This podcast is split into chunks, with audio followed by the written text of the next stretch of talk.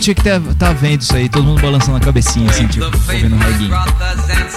Mantenha a fé, irmãozinhos, irmãzinhas, cremosos e cremosas, cheirosos e cheirosas, meus bons, meus consagrados e consagradas, como vamos? Tudo bem aí?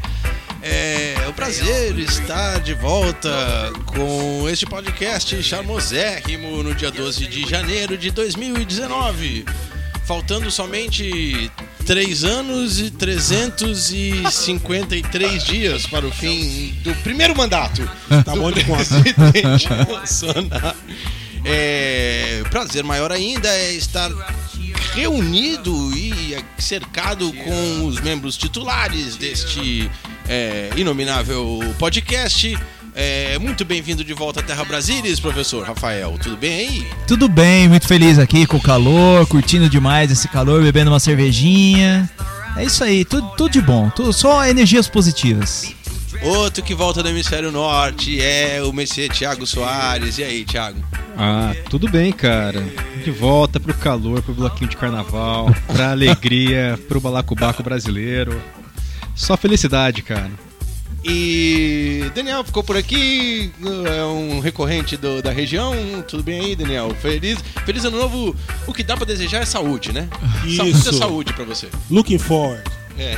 diriam os norte-americanos. Vamos nessa, vamos olhar pra frente, trepa superando a depressão, depois de todo o Rivotril, estamos de volta. É, esse é o primeiro de 2019 e o primeiro podcast ah, depois de efetivada aí a, a vitória Do fascismo. semi-acachapante é, do candidato capitão Jair Messias Bolsonaro. É, pauta é, pode ser enorme, mas vamos começar aí então falando um pouco de por que, que a gente está ouvindo. Isso, essa Paulo José. man- manter o. Esse reguinho pra deixar o nosso humor num- numa frequência bacana. Conta aí pra gente. É, a gente na verdade queria deixar rolar, é uma coisa que é, em vez de né, louvar a preocupação, a gente tá deixando a mente fluir e, e- e ficar dançando, dando pulinhos com a perna semi-aberta, assim e tal, deixando crescer os dreads. É, e o que vai nos acompanhar aí agora durante esse programa é o agora no começo estamos ouvindo a trilha sonora do Rockers is Dangerous, que é um filme baseado no começo do período das gravações dos reggaes lá em Kingston, na Jamaica. Ah, depois a gente vai ouvir é, o gravações do Studio One, né? Então, o primeiro estúdio, uma gravadora conhecida como a Motown do, do reggae, que na verdade foi aí o ninho de vários dos ícones da, da música reggae. Depois vamos ouvir Burn, Burning Spear também, que é uma dessas grandes figuras, um pouco mais marginal. Não é o Peter Tosh nem o Bob Marley, mas é o Pato branco. Burning Spear. É. Gol, pato! Eu tava lá. É, E o e a outra, o outro motivo é que a gente espera aí com o novo governo que aqueles é, com a liberdade religiosa que nós estamos prevendo aí, que aqueles da, da fé Rastafari é, também consigam exercer a sua fé, suas práticas, seus rituais de maneira livre e restrita é, nos próximos quatro anos no Brasil. Então estamos aí também rendendo uma homenagem à liberdade religiosa Boa, muito bom, muito, muito, muito bom. né? Começamos com um, um um Brasil que se abre, né? Um novo momento fascinante desse país. Ou se fecha. Vo- vo- Você que o, o- Rafael leva a gente sempre para baixo. Eu, eu queria saber mesmo, mas a minha primeira pergunta, Rafa, é para você. Você, você- quando é que você chegou de volta do Canadá? Em novembro? Não. Cheguei dia 1 de dezembro. Primeiro de dezembro. 1 de dezembro. A Você- merda já tava feita. A média já tava feita. Qual houve uma um, um- um conflito ali entre expectativa e realidade? Você quando chegou no Brasil viu o quê? Quer dar um, um panorama inicial aí sobre Cara, sua, não, sua não, volta foi muito ao louco. Brasil? é, mas é, po- posso fazer esse depoimento pessoal. Acho assim, massa. do tipo. Ah, voltei, assim, tinha uma coisa quando eu tava lá que me incomodava um pouco e que várias pessoas falavam do tipo, porra, cara, por que, que você tá voltando? Fica aí. E eu sei que as pessoas falavam isso da, da de, de coração cheio, assim, do tipo brincando, mas dizendo assim, querendo o melhor pra mim, não sei o quê. Mas é uma coisa muito difícil você romper os laços com o teu lugar por causa de uma coisa tão traumática como um governo ou alguma coisa assim. E eu tô falando isso não como, tipo, que tenha sido uma opção, ah, tipo, resolvi voltar, não resolvi, resolvi não fazer esse rompimento com os meus laços. Não é por aí. Eu já ia voltar e voltei, beleza. Mas, querendo dizer que alguém que vive situação de exílio e que é algo muito possível e próximo para várias pessoas que a gente conhece e que eu conheço casos que já estão acontecendo, é uma coisa muito foda e não tem glamour nenhum de primeiro mundo, saca? Tipo, tem essa. As pessoas falam, ah, beleza, o cara foi pro Canadá, o cara foi pra Europa, não sei o que e tal. Foi ficar no bem bom. Não é. É trauma. É, é, um, é, é muito difícil, porque você rompe laços você tem que refazer tua vida. É uma então descontinuidade, é uma né, descontinuidade, é muito é muito é, é muito bruto com a pessoa. E a gente leva muito pouco isso em consideração. E aí quando eu voltei, eu acho que tem uma coisa assim, o que o meu sentimento tem sido um pouco de é um- uma espécie de um desalento. Eu espero que aqui o o Trepa me ajude a voltar ao meu centro, mas é um desalento assim, é, é uma sensação de incapacidade de ação um pouco, uma tipo uma tristeza que não é uma melancolia, mas é uma tipo, porra, velho, que merda, hein? Mas mas vamos aí, tipo, eu acho que tem, tem muita coisa aí pra, pra gente fazer, pra pensar, pra, pra construir. E uma coisa que, que eu desacostumei um pouco e que é, é foda é quanto a nossa realidade social é, para além do Bolsonaro, para além de qualquer mais, é fodida demais, é fodida demais. E, e- e é muito é, é, é- é um negócio muito chocante que a gente a gente se acostuma demais com uma relação com a pobreza, com gente fodida, com gente e que se você fica um tempo fora aí você volta você meio que desacostumou um pouco com aquilo. Não que não tenha pobreza pra lá, mas o nível de, de fudição aqui é uma coisa muito. Você precisa criar uma, uma carapaça, uma, uma, uma proteção que é muito desumana. É isso aí. Ainda bem que a gente queria começar pra cima. Tem, tem- tem o caso do cachorrinho do, do Carrefour. Carrefour, vamos, vamos agora, vamos, vamos pra aí. né? Que mostrou como o brasileiro é solidário e nas horas difíceis se junta para a defesa de boas causas. É uma coisa incrível. Né? Quando, É. quando você saiu do país, o Lula tava solto ainda, né? O Lula tava solto, eu não acreditava que o Lula ia ser preso. Não tinha nenhuma perspectiva do Bolsonaro ser presidente. Não, eu achava que era uma piada. É, Isso. a maior chance era o Alckmin. Você sair daqui Era o Alckmin, eu o Alckmin- apostava Você nisso. apostava nisso, né? Acho que se ouvir os trepas antigos, eu devo estar falando assim: Geraldo vai levar, nós estamos fodidos, Geraldo vai levar. O Bolsonaro achava isso até acho que dia 7 de setembro do ano passado, que é o dia depois que ele tomou a facada. É. Aí, aí ele ganhou estamina, aí ele ganhou é, força. É incrível, porque na véspera do, do- da, do- da inscrição das candidaturas ele não tinha vice. Ele tinha cogitado um dia antes quatro vices diferentes. Eu, não, eu vou tentar recordar aqui. Foi a Janaína, foi o príncipe, O astronauta. o astronauta e, se eu não me engano, teve o general Heleno. Ainda que foi co- Não cogitado. tinha mais um meio piada? Tipo, era o astronauta, o príncipe, a gente fez essa piada já tá aqui. piada suficiente, é, né? O astronauta o do príncipe príncipe já era. Já era piada. piada o suficiente. A Janaína falou que não, É, que ela não, ia, ela não ia botar a, a reputação dela em jogo. E, e, assim, o quinto foi o General Mourão. Ninguém queria ir com o Bolsonaro. Não tinha ninguém achando que ele ia ganhar. Ele era um, um outsider total. Foi um, um atropelamento impressionante. É, mas eu acho que já havia ali, pelo menos no Congresso, eu lembro de algumas visitas ali onde fica a sala do Bolsonaro que eu tive no Congresso e era um gabinete muito visitado, sempre cheio de gente, sempre houve, acho que desde de 2015, quando começa a se aventar essa possibilidade do Bolsonaro, é, já havia um núcleo muito duro animado, assim, aquela galera, a sexta série animada, saca? Eu, eu lembro que o Anticast, aquele nosso concorrente, lançou. Concorrente não, amigo, companheiro. Lan- Parceiro.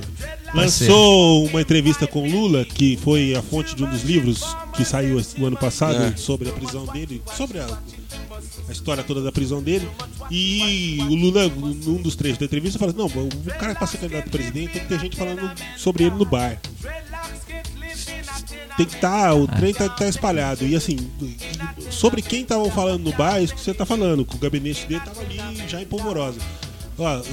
Os jeitos que a sociedade determinou de aferição do tamanho do- das campanhas, do- dos, do- das propostas, não captou. Até muito perto da eleição não conseguiu captar que o Bolsonaro estava desse tamanho. E, mas você ia no bar e já via a galera falando do Bolsonaro. Se tinha alguém que o povo comentava, era o Bolsonaro já. Mas, ó, por exemplo, do o Fernando Henrique, alguém falava no bar do Fernando Henrique? Falava por causa do plano real, eu acho, né? Verdade. Eu acho que na, na primeira falava, na segunda ele já era presidente. Então acho que tinha um lance. E não existia Eu não internet na bar, época, né? Eu não ia no bar na É. época. Na, época não tinha internet, as pessoas falavam que a TV falava. Né? Era, a TV Hoje tinha um não é. papel, né? Embora ainda tenha. assim, ainda Na verdade, eu até ia no bar, mas não falava desse assunto. O, o Thiago, você também passou um tempo lá no Hemisfério Norte e faço a mesma pergunta pra você. O que, que você acha? Teve aí. Você sentiu uma. Ah, foi. Cara, é difícil porque eu fui na condição de pesquisador de doutorado tal, para acompanhar a agenda lá do semestre da universidade. E uma coisa que pegou, acho que em dois sentidos. Um é assim, agora como pesquisador mesmo, tal, adulto e, e já na condição de que esse é meu trabalho, você percebe uma espécie de reconhecimento social a quem trabalha com produção do conhecimento, tipo em um país como o Canadá, que você não tem no Brasil, assim. Verdade. Tipo, existe um Existe uma certa noção de que ah, a gente é visto de modo meio invisível no Brasil, mas eu acho que rola uma hostilidade. Assim. Se você é pesquisador, trabalha com conhecimento, as pessoas acham que você é um parasita, quer Funcionário ganhar público dinheiro chupim. é, fácil pelo Estado e tal. E essa é uma coisa que já tava me deixando meio deprimido, assim. E, e acompanhar a distância eleição, que é, na verdade, um grande selo, sim, da maioria do eleitorado a respeito da, da- da gente como algo que não deve existir. Quer dizer, o voto do Bolsonaro eu voto no, no- num projeto que fala que pesquisadores de humanidades não devem existir. Eles são parasitas, eles atrapalham o andamento da, da vida social. Do país. É, da vida social é, pacífica, são esses caras que ficam falando de Marx e, e de es- esferas do conhecimento que só servem para atrapalhar a paz de espírito das pessoas. E foi muito, assim, foi muito difícil. Eu tinha que voltar porque eu tenho que eu tô, eu tô defendendo a tese agora, eu tenho que estar aqui de qualquer maneira, mas foi muito difícil, assim Voltar, é, disse. voltar. Porque é meio que. Eu entendo a noção de que a gente tem que lutar pelo projeto, assim, é, é de onde a gente é e são os nossos laços. Mas existia uma espécie de sentimento de voltar para um país que não quer que eu exista, É. assim, que não acha que os meus espaços de, de circulação profissional, de circulação social, o que eu faço é algo que deve existir, que é uma coisa muito pesada, assim. É meio que você voltar, você ir para uma festa onde você sabe que todo mundo te odeia, assim, né? Festa do E- peão, do, de Barretos. É, então, é, pois é. Que, que, que tem a que, que é a estética do- da nova era, né? Essa estética do, do- do- do- da cultura popular, Meninos de azul, meninos, de meninos rosa. de azul, meninos É, de rosa, o- mais. Deixa, eu- né? deixa, deixa eu fazer uma pergunta pra você. O que é a nova era pra vocês? Vocês Cara, que estão agora uma- vivendo a nova era. Uma o que é a coisa, nova...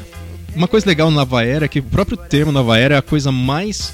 Já é muito anos 80, né? Lembra nos anos É 80? Enya, que não a- é? Enya, que é a- a nova era? É, tipo a, era, Enya. a era de Aquário ia chegar nos anos 80 e a nova era, tipo, vocês ouvia falar de nova era nos anos 80 em todo lugar, assim. É tipo muitos à volta Age of Aquarius. ao, ao- aos anos 80, aquele final deprimente de ditadura militar, assim, esse, esse termo e tudo. O termo e os atores, né? Assim, é o pacote completo, na real.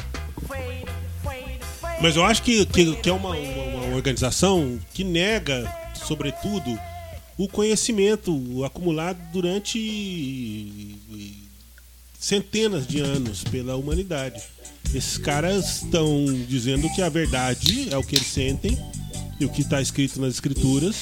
E pouco importa o quanto de pesquisa você faça, o quanto de conhecimento você tem acumulado. O que importa é o que eles acreditam, o que para eles bate como verdade.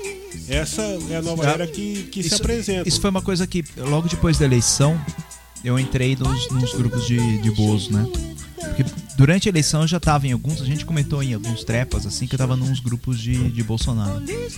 E aí, assim que acabou, eles criaram vários, muitos outros. Pareceu um esforço muito coordenado. E De manter a coisa. de manter a coisa, de manter um sistema de informação paralelo geral, né? É. em cima de WhatsApp, não sei o que. E é muito louco, eu tenho co- acompanhado esses grupos desde a eleição e é muito uma realidade paralela. É, é um mundo paralelo, assim. E que é difícil até dizer o quanto ele é paralelo hoje, porque ele tá fazendo essas intersecções com, com todo o resto, assim, porque esse mundo paralelo virou o real. Mas é, é muito um negócio descolado da, da- de qualquer coisa estabelecida antes. É o Alien, o oitavo passageiro, aquela cena que sai o bicho de dentro da barriga É. do, do- do peão lá. No, é, aquela- tem um, um bicho saindo de dentro da barriga e os caras, nós estamos aqui. Pouco Aí- importa o que vocês pensam. Mas, ó, pouco, E aí a gente tem, o jeito tipo, que vocês um pesquisam. ministro- Deus falou. um ministro da- das relações exteriores que é total realidade paralela. Assim, que tá, tipo, ah, o problema são os globalistas e essas merdas. Desde já, esse programa está se agarrando ao astronauta. Astronauta. É o esperança. astronauta, nesses primeiros 12 dias, nos entregou o mínimo que nós esperávamos, que foi a confirmação de que a Terra, de fato, não é plana. A gente, inclusive, tava prestes a fazer um sim ou não aqui. Terra é Isso. plana, sim ou não? Ele foi lá, viu e fez questão de twittar que, gente, vamos separar a religião da ciência. E falou. Eu fui lá, eu Mas vi. aí- mas não aí é tem- plana a Terra, é redonda mesmo. Tem aí Ministério tem da Terra duas Redonda. hipóteses. Tem duas O- hipóteses. Ou o O astronauta astronauta, porra. O astronauta. O astronauta faz parte da conspiração que diz que a Terra é redonda, ou o astronauta foi enganado e na hora que ele olhou na janelinha, alguém botou uma foto da Terra redonda Era ali um- pra ele não ver era um o quanto a Terra é plana. É. Exatamente. Tinha um meme na janela do. Da... E a nave era russa, inclusive. O que só complica a situação. Exatamente. É, era- certamente foi uma inferência russa na mente do Marcos Pontes que fez com que ele visse a Terra redonda. Você que ouve esse programa, quem diria chegaríamos a essa etapa da vida e nos agarrar- agarraríamos ao astronauta. Mas ele. Mas, eu, mas sem sacanagem, assim, tem uma coisa. eu- sejamos, agora que a gente já chorou, o, o pano aqui que a gente deixou pra rapaziada enxugar as lágrimas, tá todo molhado aqui em cima da mesa já. É, tem algumas coisas que. é, Positivas. não, não diria positivas, mas que fazem parte do jogo político e vão fazer parte de uma batalha nos próximos quatro anos. Por exemplo, é, o fato do astronauta é, estar ligado, obviamente, ao engenheiro da ciência, lá do, da região lá do, do, do, do Tiago, José dos Campos. inclusive. É, São José dos Campos, o Cabo Canaveral brasileiro. Cabo Caramba. Depois, ah, e Alcântara, né? Tem É, Alcântara lá. é, verdade. O que eu tava dizendo é que há aí uma possibilidade, por exemplo, ilustrada pelo Marcos Pontes, que é um diálogo, por exemplo, com as Forças Armadas, que sim é nacionalista de direita, mas é a base na qual esse governo vai sustentar que mais tem subsídios técnicos para trabalhar a máquina do Estado, certo? Supostamente. É, Porque isso- não isso é supostamente, cara. Ou, ou é ou não é, entendeu? Ou não, ninguém Não, se- quem, quem, quem, quem tá Comparado, segurando, quem tá comparado com essa o ministro onda. da Educação, com o ministro das Relações Exteriores, com a ministra dos Direitos Humanos, você tá coberto de razão. Não, mas não é eu Com que tenho a certeza. razão, cara. O que eu tô dizendo é assim, é que este tem, tem, tem dois elementos que eu acho que, Não, o que é podem que eu ouço o general governo. Augusto Heleno falando e ele parece tão louco quanto o. Exato. o- Esse- é- o- não, o- Mas, é- mas é o- esqueçam, mas e cara, esqueçam os ministros, as figuras que estão lá. Assim, é bem preparado tecnicamente, mas como que tecnicamente? Os é caras sabem fazer conta. Não, Eles sabem não, fazer não. conta. Porque, por mas- exemplo, você pega o Mourão, aí beleza, ele leu Sociologia, leu, dos anos 40. Sim, total, total. Então, Mas- Mas eu é- acho, eu acho que o ponto, o ponto não é esse. O ponto é que eles são operadores da máquina. Eles são operadores de um pedaço essencial da máquina pública, que são as Forças Armadas, que é meio que o core ali da, né, da, da máquina pública nacional. Mas então isso eles. não faz deles bons. Não, mas, ele- mas faz deles pessoas que conseguem manter a máquina em pé. Que Não, é muito o- mais do que qualquer dos malucos não tá- alucinados consegue, né? E nós não estamos trabalhando bom ou mal, evil ou, ou Não, não. Bom, mal, tipo, Nós estamos trabalhando só o mínimo de habilidade, competência técnica para fazer um, um- um memorando, um decreto que seja aceitável pela máquina, entendeu? Aquele negócio lá que o, o Onyx chegou demitindo todo mundo. Demitiu e agora 300 não tem negros. mais ninguém. Ele demitiu a pessoa que contratava. Demitiu e o agora não RH, consegue né, mais cara? quem- Não consegue demitir uma pessoa que contratava e demitia, não consegue demitir mais ninguém nem contratar, porque demitiu as pessoas que faziam isso. Se a gente. A gente Os, o- os militares não fizeram. Os caras, de- quando foram entrevistar o ministro militar, ele disse: não vou fazer despetização aqui no meu, e no não meu é, departamento. e não é só os meninos. Porque não é sobre isso. O, o trem vai continuar funcionando pro lado que eu quiser. Eu vou direcionar o lado, eles vão carimbar os 27 carimbos na hora certa. Eu passei pra vocês no grupo, amiguinhos, o que tá lá para o público brasileiro inteiro ver o organograma do novo Ministério do Moro. Não sei se vocês chegaram a abrir. São 70 páginas é, da estrutura do, do novo Ministério da Justiça. O Moro Cargos indicados por ele. O Moro, sim, é um cara que é capaz de criar uma estrutura com. Que é, obviamente que a gente critica, que vai ser toda aquela parada. Só que ele é capaz de criar. Ele, ele tem é, assessores. Sua sugestão que esse pedaço vai funcionar. quê. O que eu estou dizendo é que, é, primeiro, a gente não pode manter a nossa atenção na figura do ministro, tipo a Damares, o colombiano, o Araújo, etc. O que é importante é a máquina do Estado, como é que vai funcionar. Tanto que o primeiro crepe que deu foi esse do Onix, que ele demitiu 320 e aí não tem quem faz. Porque o, o, o, o, o, problema de, de, digamos, entre aspas, dar certo o governo é a coisa, o dia a dia poder, poder sair o conjunto memorando, de- entrar de memorando, sair é, projeto de lei, entrar, assinar o decreto, não assinar, não sei o quê. É isso que importa. Aí tem du- du- duas características interessantes. Tem- eu, eu tenho a sensação de que nós estamos sobre, sob um momento de operação tartaruga, de operação padrão. O- eles resolveram meter a marreta e, e cortar indiscriminadamente no, no, no serviço da máquina. E a máquina falou: então, beleza. Vamos andar para e passo do jeito que devia ser, como sempre, e não vão facilitar nada para vocês. Eu achei curiosa essa sua exposição, mas você acha que isso está acontecendo já? Eu tenho a sensação, eu, eu- eu no- do- nos últimos movimentos eu fiquei com, com- pensando que talvez esteja começando esse tipo de, de, de processo. Sei lá, é, é para observar. É uma hipótese. Daqui para frente, é uma hipótese para observar daqui para frente. Porque a máquina tá lá miliando, pô, os caras são agentes do Estado. Trocou o governo desde o Sarney, todo mundo trocou e os caras estavam lá ainda. E agora o cara chega metendo a marreta e falando que os caras são isso, aquilo, e tem um monte de gente que foi cortado que não é isso, aquilo. É, é, tem, tem um ímpeto revolucionário maluco nesse governo, principalmente essa Lula Vista, que é a mais alucinada, que é a ala do ministro, do, do chanceler e tal.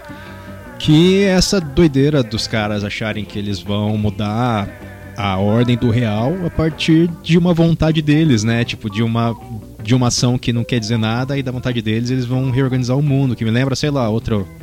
Eu pensando aqui no paralelo, me lembra dos futuristas que no começo ali do século passado tal foram parte do grupo que acendeu que, que ajudou a, a acender a cultura fascista que os caras piravam muito na ideia da guerra como a higiene do mundo tal eles estavam malucaços eles queriam muito a primeira guerra porque a primeira guerra ia ser o momento de aspiração da nova força do homem e limpar e- aí foi todo mundo pra guerra e morreu todo mundo tá ligado os caras ficaram tipo tudo assim perderam o braço perna morreram os artistas tudo se fuderam nisso e me lembra um pouco é, é, essa loucura revolucionária maluca, esses caras lavistas. Os caras chegam, tipo, martelam a máquina, saem marretando e a máquina para de funcionar, tá ligado? Explode na cara deles e eles achavam que a vontade revolucionária deles ia arrumar o negócio por conta.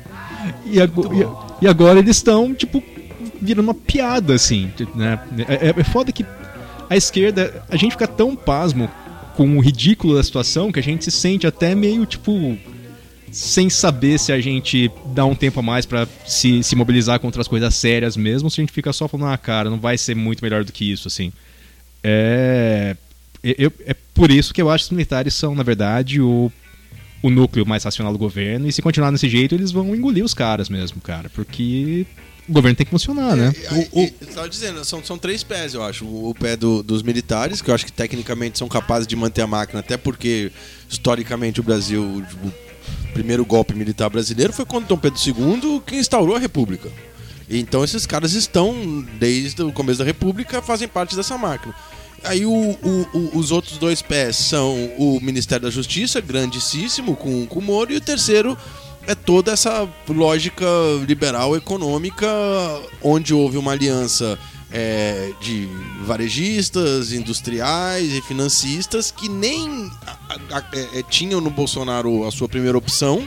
Preferiam, acho que o Alckmin ou a Moedo, ou eventualmente o Álvaro Dias, Álvaro Dias, não sei o quê. Meirelles. Mesmo a Marina podia fazer Sim. esse papel, cumprir esse papel lá deles, mas foram com o Bolsonaro na promessa do Paulo Guedes. Então, é esse é o tripé.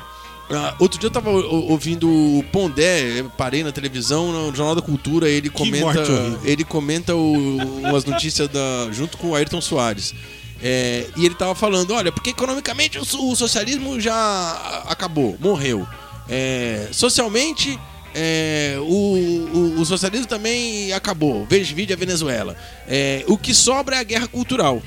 Que aí tem a ver com isso, com é, que, que é a retórica. E, e aí, a- o- essa pergunta do Thiago, que eu acho interessante, é que assim, a gente vai ter que dar um passo além da retórica, porque até agora a esquerda tinha uma retórica muito forte. Todo, toda a pauta da esquerda baseada em princípios fundamentais, que a gente acreditava que eram é, facilmente convencíveis para o povo comum, é, a gente meio que tomou a solapada disso aí. O A povo gente- comum não tá acreditando tanto como a gente acreditava que ia o povo acreditar, né? comum tá acreditando que a Terra é plana, porra. Uma madeira de piroca. Uma madeira de piroca, o caralho é quatro. Então, a- é, é toda essa coisa de Uma menina. madeira de piroca, cara, menina foda. não sei o que, menino não sei o que lá. babá, Isso aí, cara, a gente vai ter que superar isso aí rapidão e vai ter que começar a investigar como que a máquina do Estado, do ponto de vista né, do- do- da, da importância é, da política, se é isso que a gente quer trabalhar, como que ela tá operando, qual é o tipo de lei, qual é o tipo de articulação. vai- vai- o nosso trabalho vai ter que ser muito mais minucioso do que só a retórica de esquerda, que até este momento era vitoriosa, que os caras resolveram fazer isso. Ó, agora a guerra é cultural. E Mas aí, os- mas aí eu acho que entra num, num ponto que é, que é uma coisa que tem me incomodado e,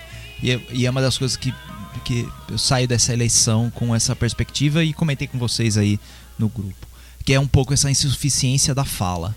Essa insuficiência. Eu acho que a, a esquerda, de alguma maneira, se, se, se pautou demais e a gente, assim, com a coisa da internet, com redes sociais, não sei o que e tal, ficou muito focado nisso, que era a ideia de simplesmente convencer as pessoas e fazer isso.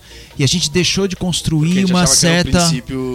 Não, e que a gente importantes, achava que a gente estava numa. Assim, isso só funciona se você tiver um, uma, uma, um meio neutro. Mas se você tem um meio que está tomado, sei lá, por uma imprensa que está altamente concentrada, um monte de igreja, um monte. Assim, você tem várias coisas acontecendo. O que, que eu acho que nos faltou e que eu acho que os sindicatos pecaram sobre isso, a construir certas institucionalidades que a igreja cons- construiu. Ela vai lá, a gente estava conversando aqui um pouco antes no pré-trepa. É, é, as igrejas administram uma porrada de hospitais ou de creches. OS e creches, OS, Lave-mães, aí ela dá emprego para não sei É, é quem e não sei o que. mutualista, é um aí mutualista da igreja. Exato. Mutualismo é uma palavra Teologia ótima, porque lembra aqueles sindicatos do início do século o XX. socialismo E, e isso foi uma coisa que nos faltou. A gente tem isso um pouco com o Estado, mas o Estado também a gente espera e a gente produziu um Estado que é bem neutro. Ao contrário do que os, os caras Não, do a bolso minha falam. experiência de sociedade de amigo de bairro. E que tava ali um monte Isso, de gente isso. partidária do que você acredita também, construindo uma prática, uma agenda com o resto da comunidade ali. Hoje quem ocupou essa agenda é a igreja. Mas Falta Pentecostal. gente pra esquerda retomar a sociedade amigo de bairro, construir outras coisas que sejam institucionalidades que produzam essa que, O esporte que- comunitário, mais do que seja várzea. só a fala, mas seja a instituição que traz as pessoas, que dá, dá, dá um emprego, mas também cria as Atividade, ocupa a regras e que as pessoas se criam naquelas regras de vivência, que é isso que a igreja faz. A, a igreja é, é- a igreja funciona muito pra tipo figura ir lá se, se você faz parte da igreja, é muito fácil que você abre uma loja e todo mundo da tua igreja vai lá naquela loja. Ou seja, a igreja é esse instrumento de poder para fazer com que você A tenha gente ignora sucesso. isso, A gente ignora funciona. isso e, e a gente deveria incorporar isso para além dessa, desse favor ou isso dessa coisa. Muito pouco. Não, sim. A gente deixou nós- de fazer. A gente faz em, em- quantitativamente menor. Nós vamos no bar que a dona é de esquerda, no, tal, não sei o que. Mas pouco. Exato, é quantitativamente pequeno. Mas eu queria voltar na história da mediação, que eu acho interessante.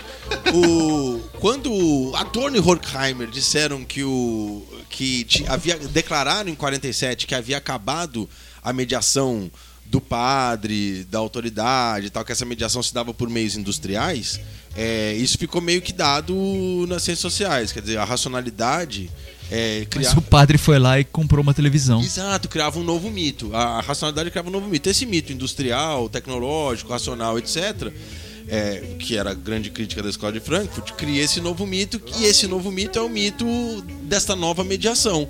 Essa nova mediação não é só tecnológica, mas ela é uma mediação de conhecimento também. O conhecimento, é, é, o- no- a gente não consegue prática. é, atingir. Ela também é prática, ela dá emprego, ela Exato. cria É, uma, mas uma se, se você pensar, o grande processo de construção de espaços mesmo de organização e institucionalidade e tal da esquerda, sei lá, na, na segunda metade do século passado, acho que foram as estruturas ali de circulação da comunicação, tipo a imprensa independente, os espaços de, de gravação, estúdios, é, circuitos de produção da cultura a em própria boemia, os bares. boemia tal, porque era, porque era o espaço onde você conseguia de fato ter uma, cultural. uma circulação de ideias que eram ou repressivas ao regime ou que ideias que poderiam reprimidas pelo regime ideias poderiam na verdade é, balançar um pouco o consenso assim. E a gente na faixa dos 40 a gente cresceu sob essa imprensa independente né? Tipo sei lá eu eu eu lia sei lá chiclete com banana saca? E, e sim, essa, pô, chiclete com. A, a estrutura editorial lá da chiclete com banana e circo e Geraldão e o cacete tinha muito da experiência, tipo, sei lá, do Laerte com imprensa sindical. Eu da, da com que imprensa. meio que acabou. É, então, com imprensa sindical ali da. da Não, os caras eliminaram o Ministério do Trabalho. Eu- tipo, Tá todo mundo em silêncio. E- Acabou o Ministério do Trabalho. Acabou. E tá Não, todo mundo quem, em quem vai silêncio. fazer fiscalização de Não- trabalho escravo? Não tem uma nota Quem da, vai- da CUT. Uma nota. Não tem? Tem? Tem? Não Tem. sei. Não sei, ninguém sabe. É, É. esse o meu problema. É. Ninguém sabe se tem ou não tem. Porra, tinha que saber. É. Tinha que estar todo mundo na porra da rua. Então, Como assim? e- Acabou o Ministério do Trabalho, porra. E isso, E e, a CUT não puxou nada, né? Nada! e era esse o ponto que eu queria levantar agora, que tipo, a gente, a gente abriu muito a guarda, assim, digo, tipo, a gente, como, sei lá, essa juventude que cresceu fazendo isso de esquerda e esses espaços não existem mais, assim. E a imprensa nacional é patética, ela é tecnicamente débil, ela tem problemas horríveis e ela é incapaz de fazer um acompanhamento da realidade porque não tem como pagar os repórteres mais fazer isso. Ô, Thiago, E- eu- eu- não. Não, então, e e a gente, a gente fica nisso, assim, a gente, porra, a gente não consegue organizar um mínimo de circulação de informações necessárias pra gente entender melhor o mundo e pra organizar, de fato, uma resistência que faça algum sentido com, com- com essas ferramentas. E os caras com WhatsApp e com textos horríveis do Lavão e tal, e com a ajuda da Jovem Pan também, de espaços grandes da imprensa que ajudam a ser catalisadores, deram um dibre, Rádio, assim... A gente ignorou demais o rádio. Ei, o, É. o- o rádio promete com o ministro astronauta, eu acho. O- eu, eu, eu, eu confio ainda, o pessoal tá confiando, eu acho que vai Transmissões de 100% rádio do espaço. igrejas evangélicas vão ter rádio. Não, não, rádio, rádio para áreas remotas, rádio ondas curtas, é, satélite e tal, isso aí é, é, é onde dá pra se segurar.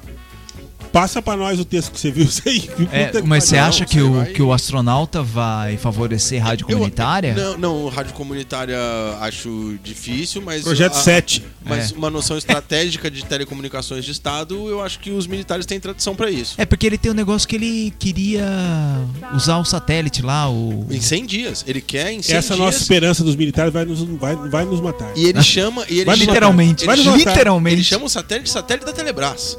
Ele chama de satélite da Telebrás. Que o Paulo a gente- Guedes vai privatizar. O que a gente tá dizendo é que é um bando de, de, de, de- de- de gente com que atira pra vários lados diferentes e muita gente tresloucada, com a cabeça fora do lugar, é, é, querendo gerenciar uma máquina do Estado. A E- sua e sugestão é que o, o pensamento do Paulo Guedes não organiza com o dos militares. Eu acho que vai haver conflito, já tá havendo. Acho que é inevitável que haja. Porque os militares querem manter sobre a égide nacional o, o controle das telecomunicações e A isso vocação, Paulo Guedes não faz sentido. eu acho que a vocação é, das Forças Armadas tem sido essa. Bom, enfim, mas isso aí é um, é, é um, é um papo diferente.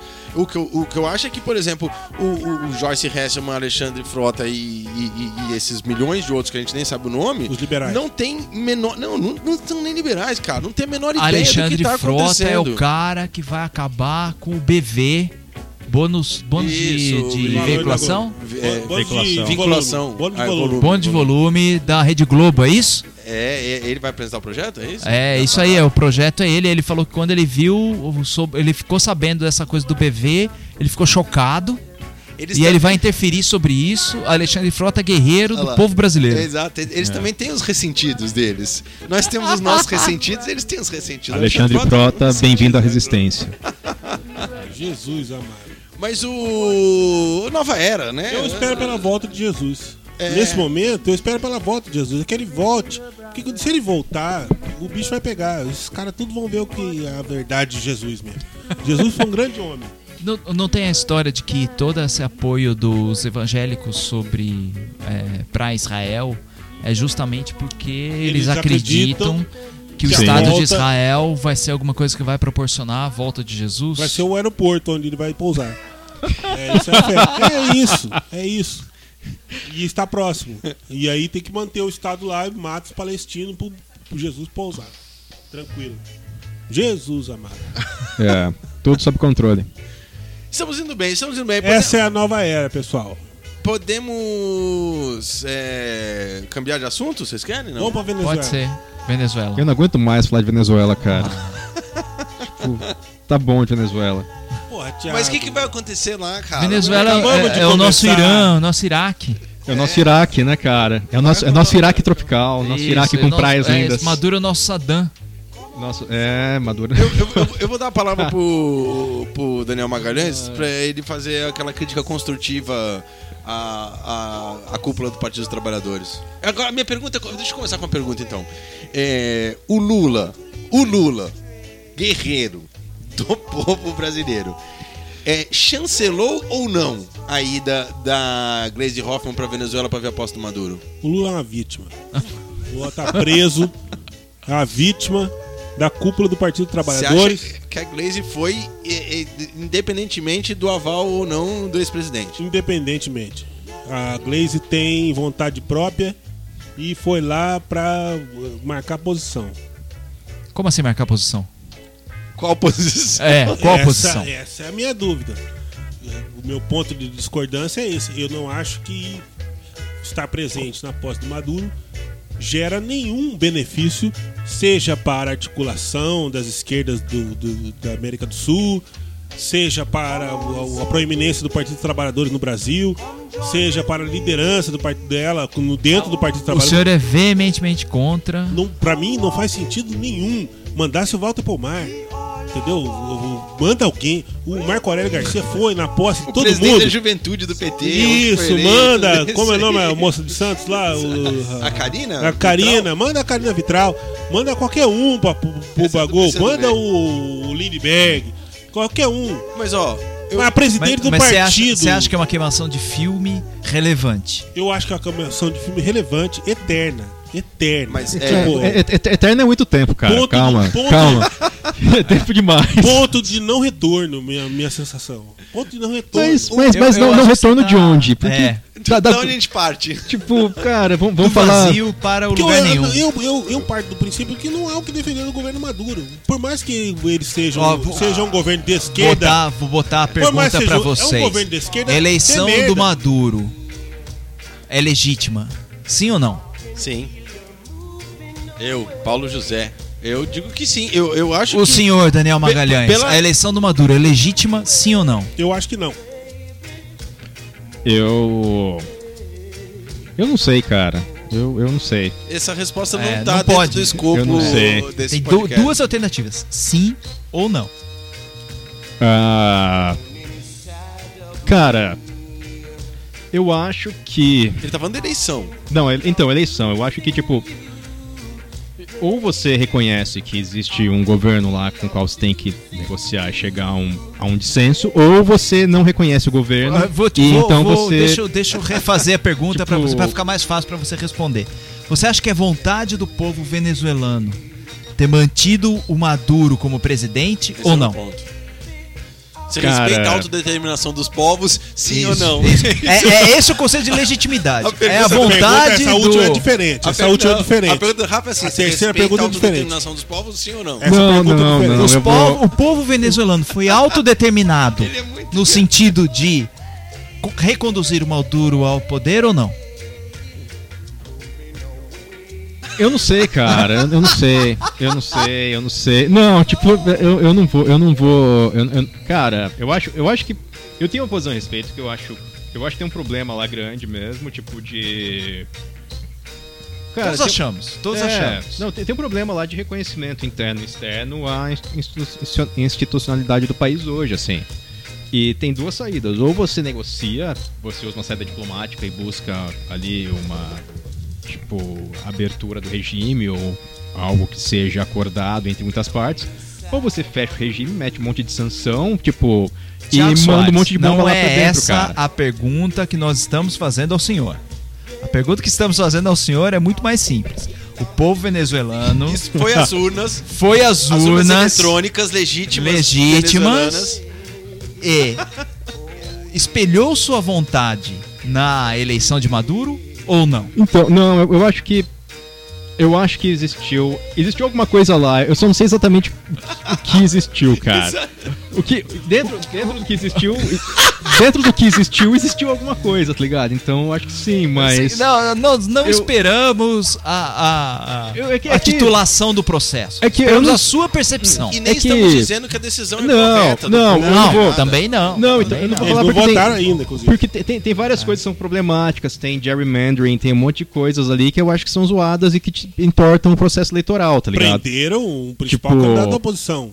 Assim, isso. Assim como prenderam o Lula. Assim como Então, prenderam o Lula. agora, agora, tipo, dentro Com acusações nível sítio. Assim, é- é- eu, eu, eu tô falando isso porque a gente pode falar assim, tipo, existe lá um conjunto de regras que foram conseguidas e tal, de começo a fim. O problema é que eu não sei até onde o conjunto de regras ele justifica o começo da pergunta, assim. Tipo, se ele não é entortado ao ponto do próprio de você seguir as regras, ser antitético. Nós, nós vamos auto- tirar uma resposta de você. aí você está sugerindo que de- deveria ficar o Maduro independente se as regras estão sendo cumpridas ou não. Não, não, Essa é a não, sua cara. sugestão. Não, tipo, não, assim. Eu acho, eu acho que existia um processo lá que foi seguido. Sim, isso acho que existiu um processo lá, foi seguido, tal. Sim, Tá. pronto. Tipo, agora eu não sei se isso, eu não sei até onde o atual processo eleitoral lá, ele é o processo da democracia liberal que aferiria a vontade Então não, correto. Então você está dizendo que não. Ele está Você acha Sim, antes, que de, tem dúvidas. antes de abril. Sim, antes de abril e não agora. É, A eleição foi em março, eu acho. em abril? Abril. Abril. Exato. Então a eleição foi em abril, você está dizendo que lá naquele processo ok, Acho que foi abril. mas agora não. Não, eu acho As que o coisas processo mudaram. Eu, não, eu acho que o processo, o processo é, o processo é zoado assim. O processo Isso, isso, tudo bem. Mas o processo processo, é- é zoado. O processo. O, o processo. Assim. Sim. O processo. O processo zoado foi seguido. Isso. Isso, Isso. Como nos Estados Unidos. Meu Sim, Deus. tipo. Não exatamente. Como Eu aqui. acho que. co- Como aqui. assim. É, é, talvez como aqui. O, o que eu Sim. acho mais louco dessa coisa toda da Venezuela é que você pode fazer a crítica à direita ou à esquerda usando o Brasil e a Venezuela espelhados e vai dar na mesma. A gente falou isso várias vezes, prendendo o Lula, prendendo o Leopoldo Lopes. O processo lá existiu. Aqui, os caras da direita falam que o processo de impeachment foi o processo legal. Aprovado pelo Supremo. Aprovado pelo Supremo. E lá você fala, o Foi Supremo aprovado pelo tá Supremo. dando- Exatamente, A- a- mesma coisa. A doideira é, a doideira é Olha que lá só. está a ponto de virar um Iraque por conta por conta de, de, de Não está a ponto de virar um estrangeiras. Vamos, podemos discutir isso. E aqui não. Aqui Deixa eu dar minha resposta antes. E aí aqui todo mundo está estabelecendo como tudo natural, tá tudo ok, a eleição tá dada, ganhou, etc. O Rafa não falou ainda. A eleição do Maduro é legítima, do meu ponto de vista, assim como a eleição do Bolsonaro é legítima, assim como a eleição do Trump é legítima. Sim, eu concordo com isso. Mas, Ela espelha dentro das regras razoavelmente. Se você considerar que a eleição do Maduro não é legítima, então não considero a eleição do Bolsonaro legítima e não considero a eleição mim do Trump ser as ainda duas coisas. O meu problema com o Partido dos Trabalhadores porque fez a reclamação que no Brasil não funcionou como deveria Isso. por conta Ah, de um conjunto A eleição sem Lula é de um fraude. conjunto de circunstâncias semelhantes às circunstâncias que estão se reproduzindo na, na Venezuela. Esse é o meu ponto. eu, eu, eu acho Eu acho que. diferente da do, do Trump. Eu acho que. aspecto. Assim, As eu, duas têm mais semelhanças aqui entre as duas do que quando eu, eu acho que é legítima por. Não existiu ruptura das das regras acordadas do jogo, assim, tipo, elas foram seguidas, existiu um monte de burla aqui e ali, mas não existiu ruptura no sentido de alguém falar agora não vale mais, a gente vai, tipo, só contar essa metade das urnas, essas outras vão ser jogadas fora, tal. O processo foi seguido. Assim, sim. O meu problema é, eu não sei até onde. Eu tenho um problema com com, com a- a- a- até onde isso consegue resolver o problema de vontade dos povos previsto na democracia liberal. Eu acho que, tipo, o, pro- o processo eleitoral no Brasil foi zoadíssimo também. Sim. É, Sim.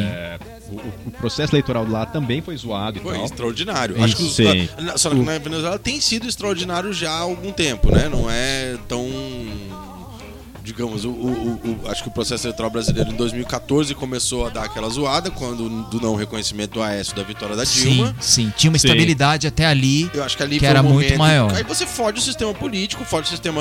é, é, Mas que aí a, a estabilidade fode com o golpe. Eu acho É. que fode com o golpe. É, exato. E aí que, que- que- e aí que eu acho que é uma, uma permanecência até a eleição do Bolsonaro, zoado. A Venezuela talvez esteja, esteja vindo por outras questões, questões geopolíticas, é, internas deles, etc., também num, num- num processo zoado. Até a presença muito forte dos militares ali, que tipo, o Maduro tem essa aliança com os militares, em que ele de alguma maneira consegue se sobreviver no sistema, porque ele também dá favores para os militares. Que é uma coisa que a gente, como esquerda, não curte. Não, Nem um pouco. É. Enfim, é, o- um- uma das coisas. nessa, nessa história do, do, do PT ter ido, a, a, a presidenta do partido ter ido à posse, é, a Letícia colocou pra mim ontem uma coisa que eu fiquei pensando que é, que é real, assim, beleza, mas assim. E aí, utilizando o argumento do Daniel aqui, é, de, de qual é o benefício que se tira disso tudo, porque concordamos todos que isso é estratégico, quer dizer, não foi uma decisão de última hora, né? É, as notícias diziam que a cúpula do partido estava dividida, mas ir e, e- e- digamos, e, e jogar aos sete ventos que está indo, estamos indo para dar o apoio ao presidente eleito, não sei o que, é um, é um jogo estratégico, é uma jogada. É, pensando em qual é a vantagem da- do Partido dos Trabalhadores para que o Partido dos Trabalhadores se fortaleça nacionalmente, regionalmente, que seja, etc.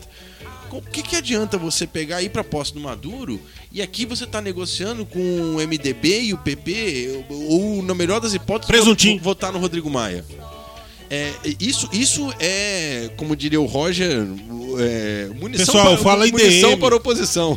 É Exato. munição para oposição. Você fala, pô, beleza, vai pro Maduro. Como assim, o Roger? Da, O- da onde veio o Roger? o Roger- Teve, teve uma passagem essa semana no Twitter que um, um dos principais defensores do porte de armas, o Benê, que faz uns hangouts com o Roger e o Lobão e o Lavo de Carvalho, Ilustre desconhecido. disse que. De você. É, Ele fale elegeu. você. Ele elegeu, É. Você não está nas redes ele sociais. elegeu o presidente. Ele falou, reclamou uma minuta do- da lei de posse de arma que saiu no SBT, dizendo que para ter o posse você tem, tem que ter um cofre em casa. E na perspectiva dele, ele quer defender os filhos dele, ele tem que, se tem que ter arma, tá, tá na cinta. Ele Se tem que ter arma pros filhos pode ser dele. uma gaveta. se não tiver na cinta, ele não pode defender os filhos dele. Ele pô, postou isso, disse: Eu quero a resposta, porque eu sou. Eu, eu botei vocês aí. Ele tem que dar uma arma pro cachorro dele. E eu quero saber que porra Se de minuta conseguir é essa. morder, Ele atira no bandido que entrar. Apresentem a minuta pra mim primeiro. Antes de apresentar no SBT, pra mim e pra nós, na comunidade que defende essa merda. Aí ele discutiu com o Flá Marcos. Aí o Flávio, o Flávio, o, o sei Carlos, sei lá quem, os dois responderam pra ele: Veja bem, como assim? Não sei o que. Ficaram batendo boca no Twitter, os três, Bolso, Bolsoninho. os Bolsoninhos e, o- e ele. E aí o Roger entrou um pouco depois na thread, dizendo: Pessoal, Com aquela guitarrinha, cabelão. discutam na DM. Na, na- no direct message, em privado, porque Isso dá munição para ficar discutindo em público vai dar munição pra oposição. Essa foi a passagem. é isso que eu tô dizendo. A gente somos razoáveis. A gente somos razoáveis. É, e, e aí, não é munição para oposição quando sai, compreendendo então toda essa história de uma mídia direcionada, de uma mídia né, que é completamente é, não só monopolizada, mas tendenciosa, é, ir para a Venezuela para defender um regime popular, teoricamente, e aqui está negociando cargos na mesa diretora, se é para ser. É, Revolucionário? Romper, romper, romper com, com aqueles que, que estão querendo te tirar do poder, fecha com freixo. Ó, fecha com Freixo. Inclusive, é uma bela. Tá aí, Não vai votar no preso- não vai votar no é. preso- Freixo. O, o PT não tem dúvida. O PT vai votar em quem? Presidente do Senado. Cara, mas eu, eu acho que. Não tem- há nenhuma dúvida que é Renan. Claro nenhuma que- dúvida. Claro, mas, lógico, tipo, sim. Mas, mas, cara, o, É a mesma equipe vai na posse do Maduro e vota no Renan. mas o, o problema do PT. Mas, o problema é, do PT é, o é, PT, é o cara. choque? Tipo assim. Não há choque, não há choque. Eu quero saber qual é, o- qual é a proposta. O que eles, eles abrem Real pra frente. politique. Real Eu, eu, eu acho que, eu acho Vai que pra tem. puta que pariu. Real politique não vai pra, não vai pra Maduro. Não, vai pra cara. Maduro. Tipo, Real tem. politique não foge de Maduro. Calma, cara. Tipo, eu acho que o PT, o PT é um problema porque o PT é. Mas é, Ninguém se entende ali, cara. Daniel, tipo, eu acho que você acha que ir pro, pro, pra posse do Maduro não é realpolitik? Porque tá, você tá superestimando o efeito negativo da ida na posse do Maduro. Isso, Não, você tem eu- um ponto. é, É, tipo. Estou, é, estou. é, é, isso só faz marola na Globo News. Ou aqui nesse podcast. Exatamente. Eu discordo desse ponto. E eu acho que faz marola além da Globo News desse podcast. No boteco, alguém vai falar. A Glaze foi. Aqui ninguém nem sabe quem é a Glaze, cara. E Alguém eu- vai falar assim, a Glaze foi na posse do Maduro. Porra, agora eu não voto mais no PT. Vai tomar no cu. E eu tenho que defender um ponto aqui, por mais críticas que eu faça a Glaze, eu acho que ela teve um papel importantíssimo nessa. É, reconhecendo a importância histórica do Partido dos Trabalhadores, a força que teve quando esteve no poder quando esteve na oposição, o nível de mobilização social que o partido foi capaz de estabelecer nesse país e de uma maneira geopolítica geral. É, presidir esse partido não é fácil e ela presidiu um partido na, nos anos mais difíceis dele. Então, quer dizer, é, por todas as críticas à Glaze que a gente faz e fazemos e faço, é, tenho que reconhecer grandes méritos nessa figura, principalmente comparado aos últimos presidentes do partido. É, eu, eu imagino Tipo, você. o Falcão é pior. É, eu imagino você falando isso dos últimos técnicos de São Paulo, depois que ele foi campeão brasileiro três vezes. E aí ficou na draga 10 anos. Não, foram muito bem. O pessoal uh, segurou o São Paulo na draga. A desgraça, velho. A desgraça. O bom era o Murici, que ganhou os três campeonatos seguidos, tá ligado? E Essa que é a parada. O o Gleisi segurou o, O o partido no momento que o partido foi pro saco. O Murici do PT, Caceta. o Murici do PT mandou uma carta pra Glaze e disse: "Vá à posse do Maduro". O Lula fez isso, cara. Não eu não vi a carta, então. Nós vamos ter essa dúvida. Ela É foi fake a news, revelia, ela fake foi a news. revelia. É. Não, você tem hipóteses. Pra mim essa pergunta é Hipótese. central. O Lula disse vá ou disse não vá? Ele mandou ou não disse carta- nada. Gostei da imagem Cara, tipo, PT. na, na, sim. É, Não, é, na- é- boa, cara. é- Na- na boa, tipo- Essas merda aí. Essa, essa, essa escandalização com Maduro, essa histeria só serve pra justificar a sanção, bloqueio ao regime e transformar aquilo no Iraque, cara. Tipo, a agenda é essa, tipo, e quanto mais ficarem, ai meu Deus, ele é o pior ditador a aparecer no mundo desde o pior ditador de todos os tempos. Cara, A visita reduziu a agenda? tipo. É Não, cara, mas não a, a histeria, a histeria que é feita em torno disso, tipo, o que acontece é assim, se você quer uma quer, quer uma interlocução com o regime, uma saída pacífica, você tem que levar em consideração que aquele regime existe e você tem que partir do princípio de que existe alguma legitimidade naquilo, cara. Se não existe legitimidade nenhuma, se você não reconhece o regime, como os caras estão fazendo agora, tentando falar que o- a, a oposição agora é a real É, dona do é, o país, você da- vai transformar aquilo no Câmara, Iraque né, e a gente vai virar uma bucha de canhão e Mas isso aqui vai virar não um Oriente Médio, cara. Mas você não reconhece Tipo- o regime. A gente perguntou pra vocês, demorou minutos pra falar. Não, eu- É esse meu ponto. O regime é complexo pra Treta, reconhecer. treta, isso aí, isso aí, O isso aí. regime é complexo. cara, Ou não, o cara. regime é complexo pra reconhecer. Nem Nós- você reconhece essa porra desse Ninguém regime. tem, teve dificuldade, porque nós, Não, temos, não, não, nós temos um nome a Não, zelar. mas- Nós temos um nome a zelar. Vamos, ninguém vai botar a mão pelo Maduro.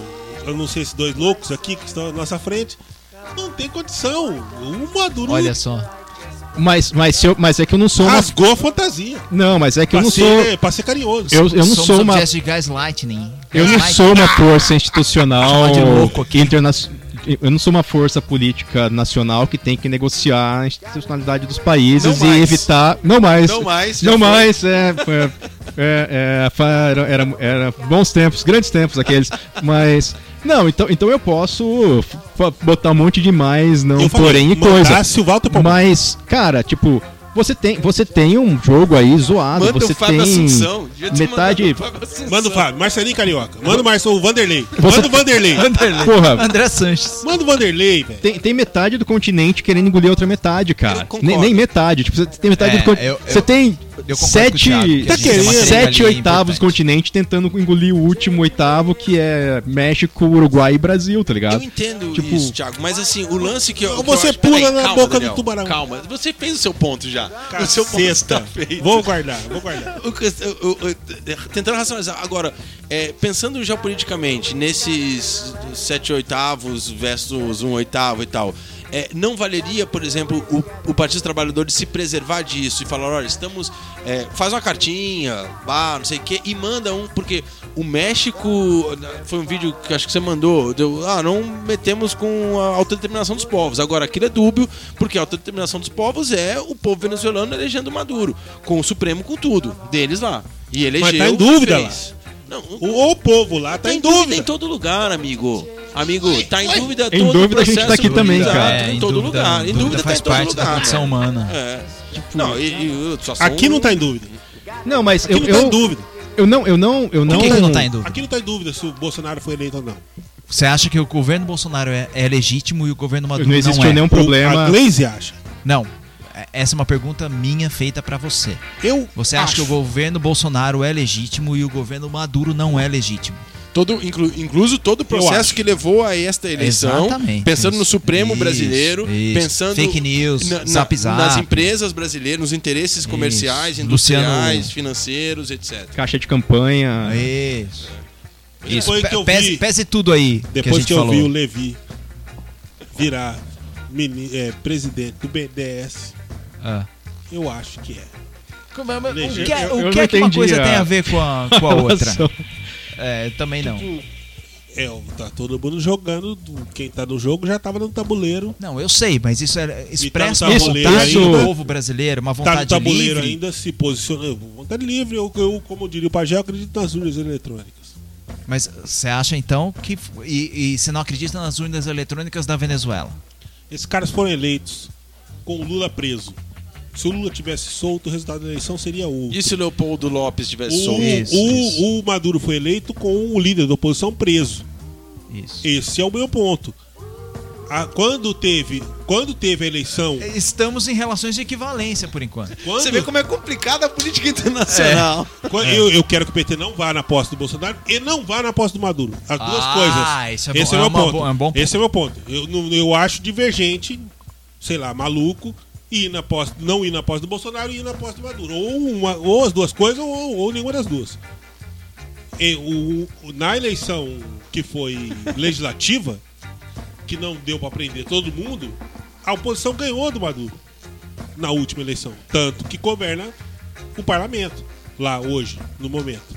Os caras trocaram, eles botaram não só o Toffoli, botaram o Toffoli mais uns 15. Aumentaram pra 21, sei lá o quanto.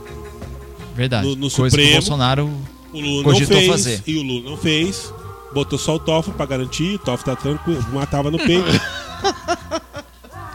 Os caras. O Joaquim Barbosa. O Joaquim, Joaquim, Carmen, eh, Rosinha, Todo mundo, Rosa Weber. Fux, Tudo, tudo nosso. nosso. Tudo nosso. Tudo nosso. Tudo nosso. O Fux, cara. Tudo nosso. É, e por isso a dúvida. Por isso a dúvida. Tem uma parte aqui que foi a gente que escolheu que, que eram as pessoas sensatas pra decidir se estava certo ou não. A nossa. Como nós que escolhemos, cara, sensato pra Mas decidir. aí se tava foi excesso de republicanismo, né? Semana passada fugiu um dos caras que o Maduro botou como, pre... como Você tá sendo guiado pela mídia, Corte. Daniel. Isso aí É, também. Eu, cara, Guiado pela mídia. Não, o, Eu- o juiz Eu, eu estava na Colômbia. ministros do Supremo pedi- fogem em todo lugar do mundo, cara. Não, eu estava na Colômbia. Não. Estava na Colômbia, fui a um carrinho de margueritas, pedi uma pra mim e comecei a bater papo com o margueriteiro ali.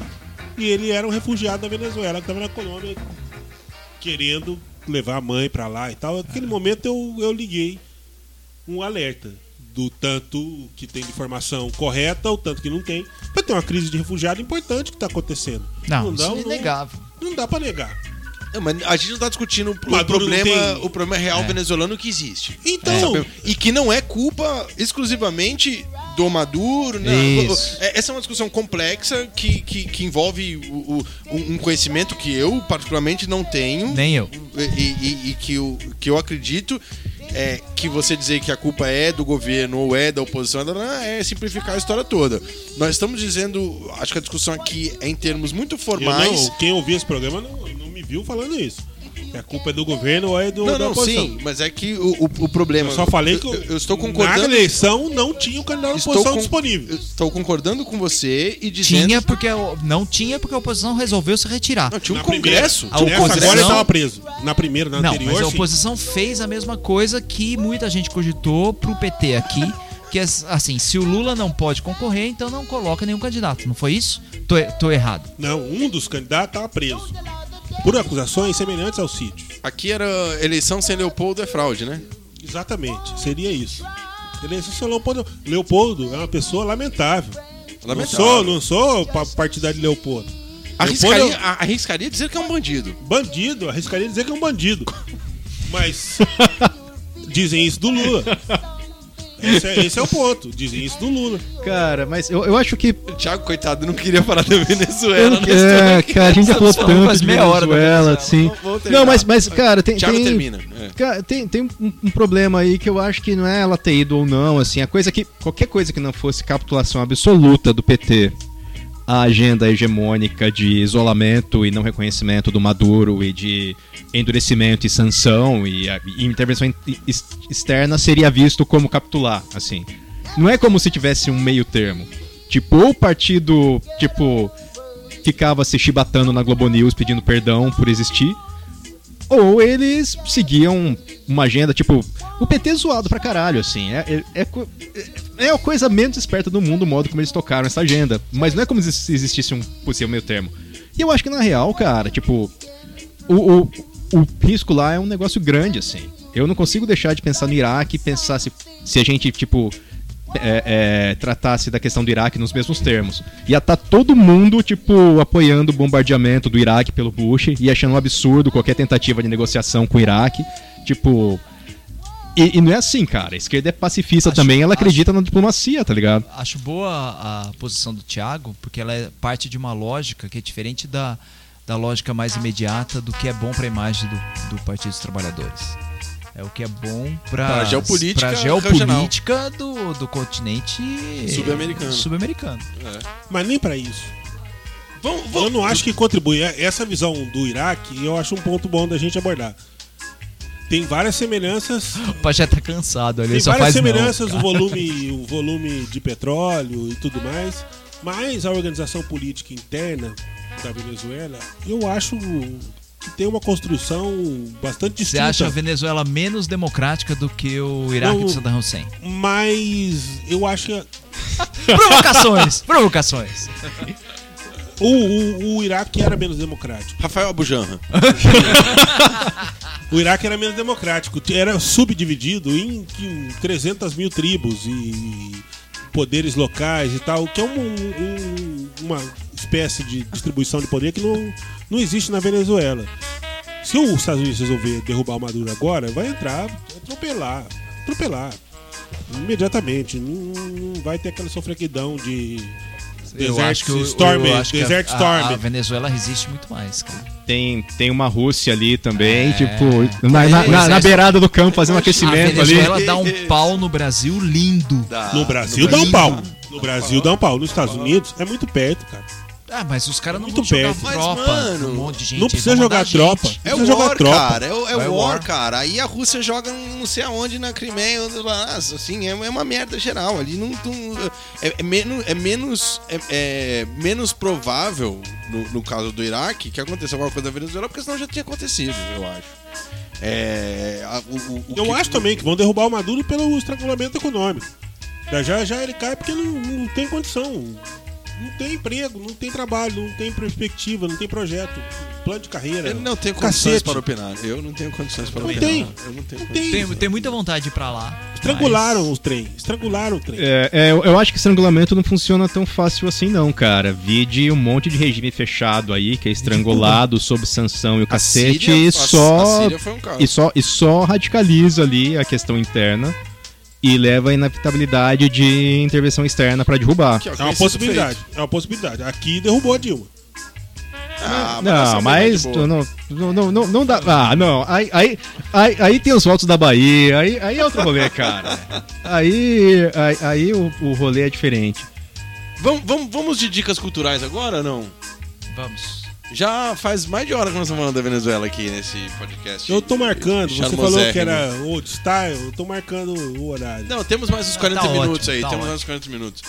É, Alguém quer começar com dicas culturais aí? Eu, te- eu tenho, eu tenho um texto pra recomendar, que é um texto que saiu na época. Tá bem fora de moda o texto. Mas pode recomendar. Mas é na internet que o texto saiu. Então é na lá, internet. Vai lá, vai lá.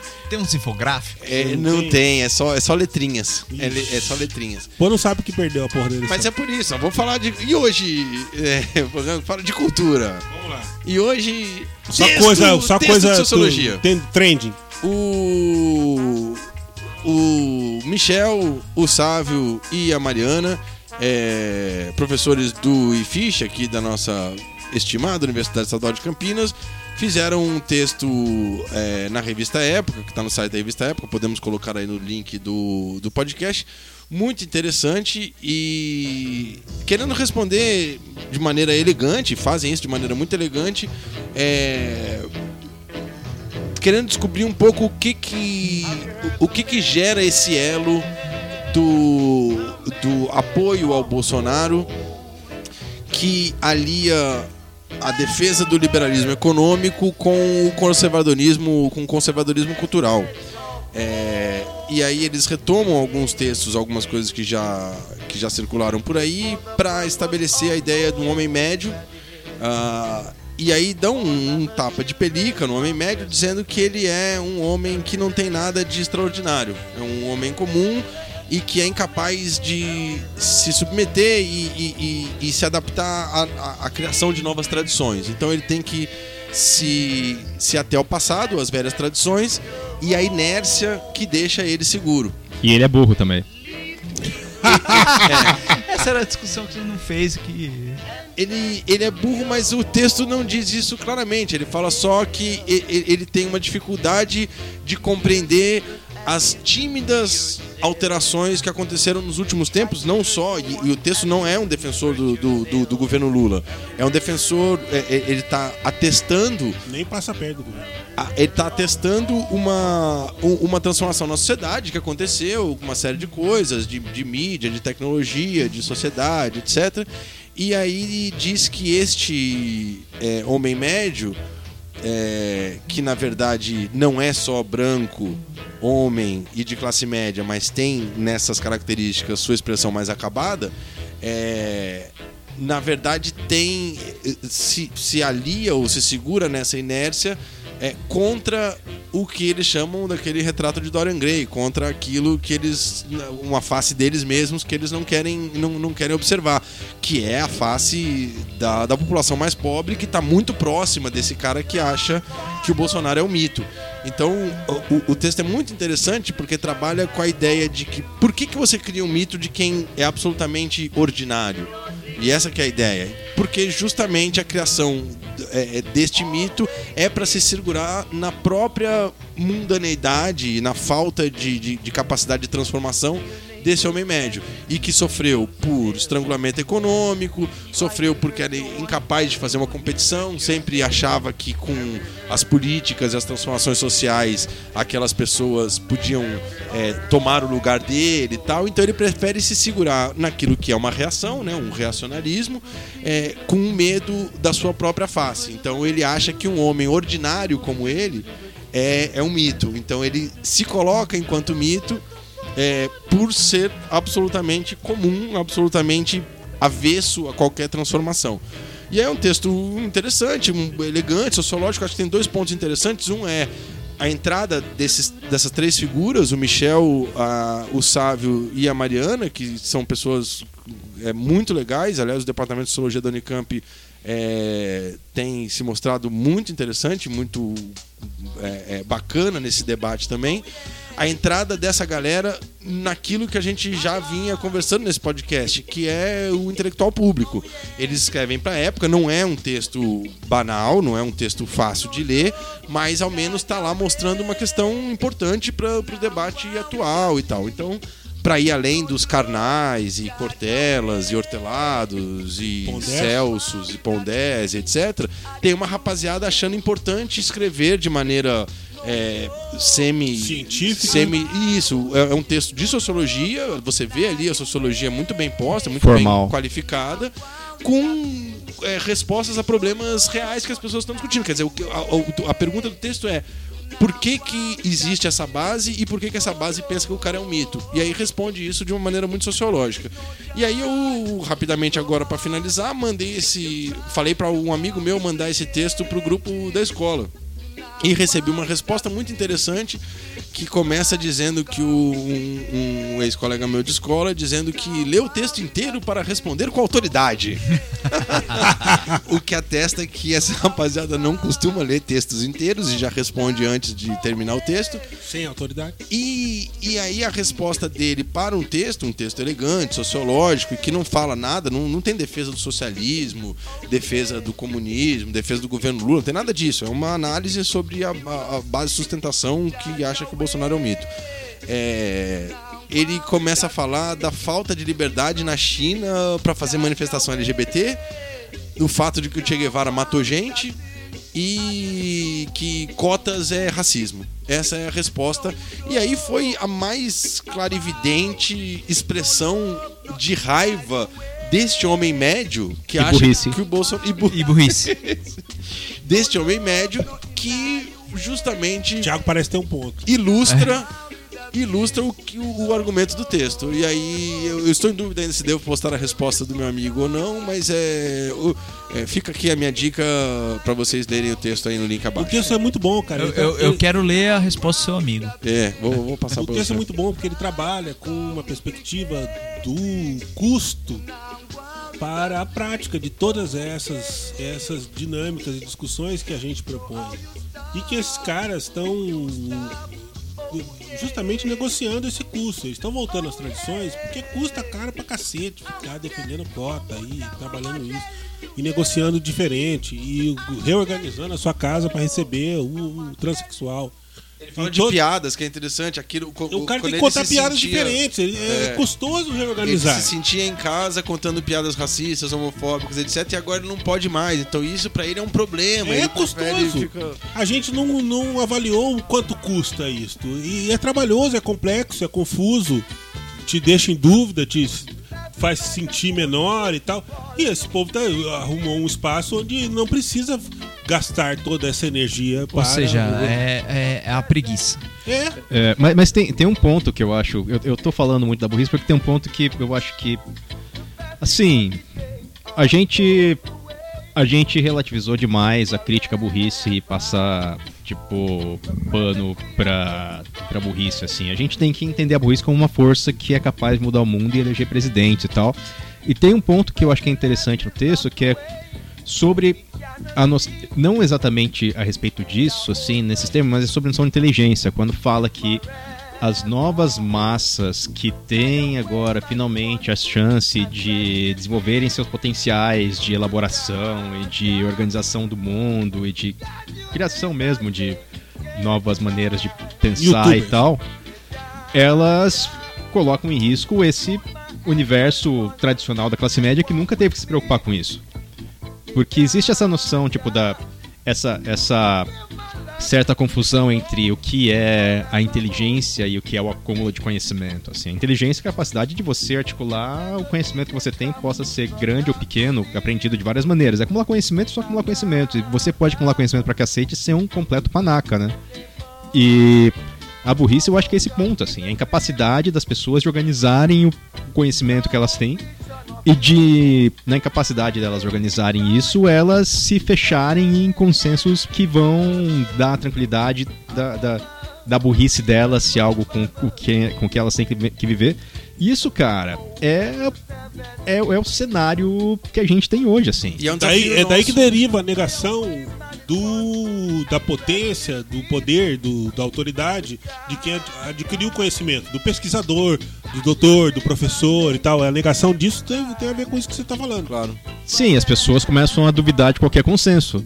né? Elas começam a achar que a Terra pode ser plana, elas começam a achar, em- achar que a Globo é comunista, elas começam a achar que o nazismo era um regime de Nós esquerda. estamos nos livrando do socialismo. né? E o desafio nosso é ou não é, e aí volta pra uma discussão que a gente fez no pré-trepa também, é a esquerda a partir de agora, eu acho que a gente tá começando a pensar em como se reorganizar frente a essa nova estrutura Nova de mediação, a nova era, etc. né? É, é um desafio pra nós dialogar com, a- com isso que você tá chamando de burrice Sim. né? Porque uma coisa Encaixa. é o que o Rafa tava dizendo, não, burrice você trata com tacape. Outra é, não, vamos fazer com que esses caras. inter- Porque não adianta. Contra-argumentar. Eu, eu tendo. Não, eu tendo a, a achar que não adianta este argumento. Olha, você é burro, você é. Isso aqui não faz sentido o que você está dizendo. lá. Eu acho que talvez. Quais são. A minha pergunta é essa. Quais são os desafios que nós temos nesta, neste Você precisa, diálogo? você precisa criar espaços institucionais em que a burrice não prospere. Mas o, o, o, o É governo isso que Lula é- não fez isso, Rafa? Mas É, como incluir não. os burros? Não, mas não tem que incluir os burros. Tem. Eles Não. são tantos hoje que Não, estão perdendo no voto, porra. Não, não, não, não tem que dar poder pro burro. Mas- Mas eles já têm poder, cara. Mas Eles tem são que a base transformar o burro. Tem A, a o burrice é um poder. A Tem- burrice é a um burrice poder. é um poder. Tem que é transformar fonte o burro. Não tem que transformar o burro. Então, eu- a, a- a minha pergunta era: o desafio Eu acho que a nosso- questão é, é não dar poder para a burrice. Esse, esse é o ponto. assim. A gente fez, talvez, demais Isso já isso. passou, eles são presidentes. Eles, eles já eles Eu têm sei, poder. mas a gente deve construir espaços institucionais que sejam democráticos, mas ao mesmo tempo não deem poder para burrice. Tem Quer que desligar a internet, Isso cara. significa, pode ser, mas isso significa do uma tipo não fazer algo elitista, não é esse o ponto, mas é não criar espaços que legitim- legitimem ou É. que, que dê força para burrice. É isso, a internet é um estrume da burrice. Exato. Talvez um dos equívocos da internet tenha sido esse, assim, do tipo. Ela legitimou, ela deu força, deu poder para Autoridade. a, a autoridade para quem só tinha a informação e não consegue articular essa informação no sentido de dizer o que é que de fato faz sentido e tem mais força e o que é bobagem. Não é reproduzível e tudo mais. É o olavismo, né? O É o olavismo, olavismo. o olavismo ele Olavismo, consegue criar um, uma ilusão de conhecimento no sentido de juntar. Ele junta quatro informações que não fazem o mínimo sentido uma com a outra. Ele Exatamente. cria uma noção causal e de conexão entre elas. E como a pessoa não faz a mínima noção de como. ela- ela- se, se- alguém não tem noção de pensamento lógico ou de organização do mundo, e quando eu falo pensamento lógico, eu não falo de alguém que é formado em lógica, tipo, sei lá. ah, tipo. A, a- a pessoa mais inteligente que eu conheci na minha vida, ela não sabia ler, assim. Tipo, que. Assim, é. é- não, é- não é isso, esse ponto. É a capacidade cognitiva das pessoas. Tipo, e tem pessoas que não se sentem forçadas a puxar a capacidade cognitiva delas porque elas têm tudo na mão, tá ligado? Que é essa classe média tradicional brasileira que prefere continuar fazendo piada racista em vez de ter que aprender novas maneiras de tratar o humor, E porque. que não é um problema individual, é um problema, e quando você colocou classe média brasileira, é um problema histórico, econômico e político. Quer dizer, a, a burrice também é, digamos, fomentada por uma estrutura de poder e uma estrutura econômica. E aí, daí Total, você tem mídias total. e tal, não sei o quê. E a, a internet A talvez burrice é seja. contagiosa. E a internet talvez seja o, o- o corpo mais democrático e, e- e mais forte de, de legitimação dessa burrice. Considerando que ela tem história, ela tem economia e ela tem política por trás dela. Quer dizer, embora eu entenda que você tenha dito, beleza, as pessoas são por si só mais ou menos capazes de articulações críticas intelectuais, etc. É, quando você observa uma a base de apoio do Bolsonaro que o chama de mito, por exemplo, é, você identifica ali é, elementos econômicos, políticos e sociais dessa rapaziada que foi criada pra reproduzir esse tipo de coisa, entendeu? É, porque hoje Assim, nada garante que você vai ter a sua segurança econômica ou de status social só por ter, por você ter nascido onde você nasceu. Sim. O texto endereça isso, inclusive. Né? E, e esse é um problema. Você tem que, de fato, aprender novas estratégias. Você tem que ser o homem moderno, a pessoa que vai aprender a lidar com a sociedade da informação e Ou você tal. precisa pelo menos desejar isso. Você precisa acreditar que isso vai te redimir de alguma É, maneira. mais fácil trazer o príncipe de volta. E, e, e, na É, verdade, é mais fácil trazer o príncipe de volta. o caminho mais fácil é você só negar tudo isso e tentar forçar o retorno a uma ordem que a sua. O direito é hereditário. É, mas mas é, uma, é, uma, é uma manifestação de, de falta de capacidade cognitiva ou de inteligência tão grande que isso não garante nada, tá ligado? Você tentar fazer essa ordem retornar não garante seu lugar na ordem das coisas. Porque você ainda vai estar submetido a, ao jogo histórico das coisas. Então, por mais que você tente se manter no mesmo lugar e manter a mesma tradição e a mesma coisa, tipo, você não nada garante que o status dessas pessoas vai se manter assim. E acho que isso deve deixar elas completamente malucas. Deve dar uma ansiedade completamente assim. Eu, eu, eu concordo é que a gente tá falando bastante burrice e tal pra ser uma provocação e tudo, mas eu acho que essa é uma questão que é importante pra cacete a gente pensar nessa assim, a noção de como a gente lidar com essa incapacidade essa incapacidade de interlocução e de crítica mesmo. Porque a gente tá batendo numa parede, a gente não consegue Exato. convencer as pessoas, a gente Encaixar, encaixar a comunicação. E aí a metáfora foi essa aí, tipo, é tentar é, bater um prego com chave de fenda. A gente tá. ai- Ainda existe uma inarmonia aí entre o discurso que a gente precisa fazer com essa rapaziada, porque essa rapaziada é uma força política. Isso que não dá pra negar, entendeu? A gente é, é, tem que entender que é uma força política. Chamar de burro basta? Não. É, então, é, qual é a tipo criar é, espaços institucionais? Massa. Mas tem um trabalho urgente ali que é, amigo, vem aqui, vamos ler o texto junto, direito, ver se a gente entende a mesma coisa. Concordo com você com alguns pontos, ou pelo menos com aquilo que você. Sim, a, a- burrice não é inata. É, não, A burrice é uma construção. só, só chamar de burro não resolve nada. Não, não, Sim. claro que não. Essa, essa é, é uma Chamar a burrice de É. inata seria aí esse elitismo. É, não essa, é essa é uma provo mas, mas é uma provocação no sentido de que é colocar as coisas nesses termos, de um déficit mesmo, um déficit de capacidade crítica, um déficit de capacidade de organização no mundo, é um negócio que a gente não encontra muito como um problema sério que tem que ser encontrado, tem, que- tem que ser lidado, né? É, mas eu acho, eu acho que você tem que você tem que encontrar o caminho, você tem que encontrar o jeito de eu ainda acredito no poder de redenção do conhecimento e da formação e da educação e tal. É por isso, inclusive, que é, trabalhamos com pesquisa e educação e o comune universitário tudo isso, né? E resistiremos. É, não é, não é algo inato e nem, Aliás- nem algo que não, não se consiga, mas pensando aqui, tipo, talvez no que seria uma. que também é uma sugestão cultural, mas que seria talvez algo para se ver com certo cuidado e tentar tirar algumas lições a respeito e novos caminhos de, de diálogo, interlocução e tal, é o. o especial do Netflix do. do, do cara do. Son of Patricia, como é que é o nome dele mesmo? Trevor Noah. Do Trevor Noah. Existe um, um. um especial dele chamado Son of Patricia, que é muito bom e que ele trata de questões bastante complexas sobre questão norte-sul, desenvolvimento e subdesenvolvimento, é, identidade nacional e tal, questões muito complexas, mas que são apresentadas de um jeito muito.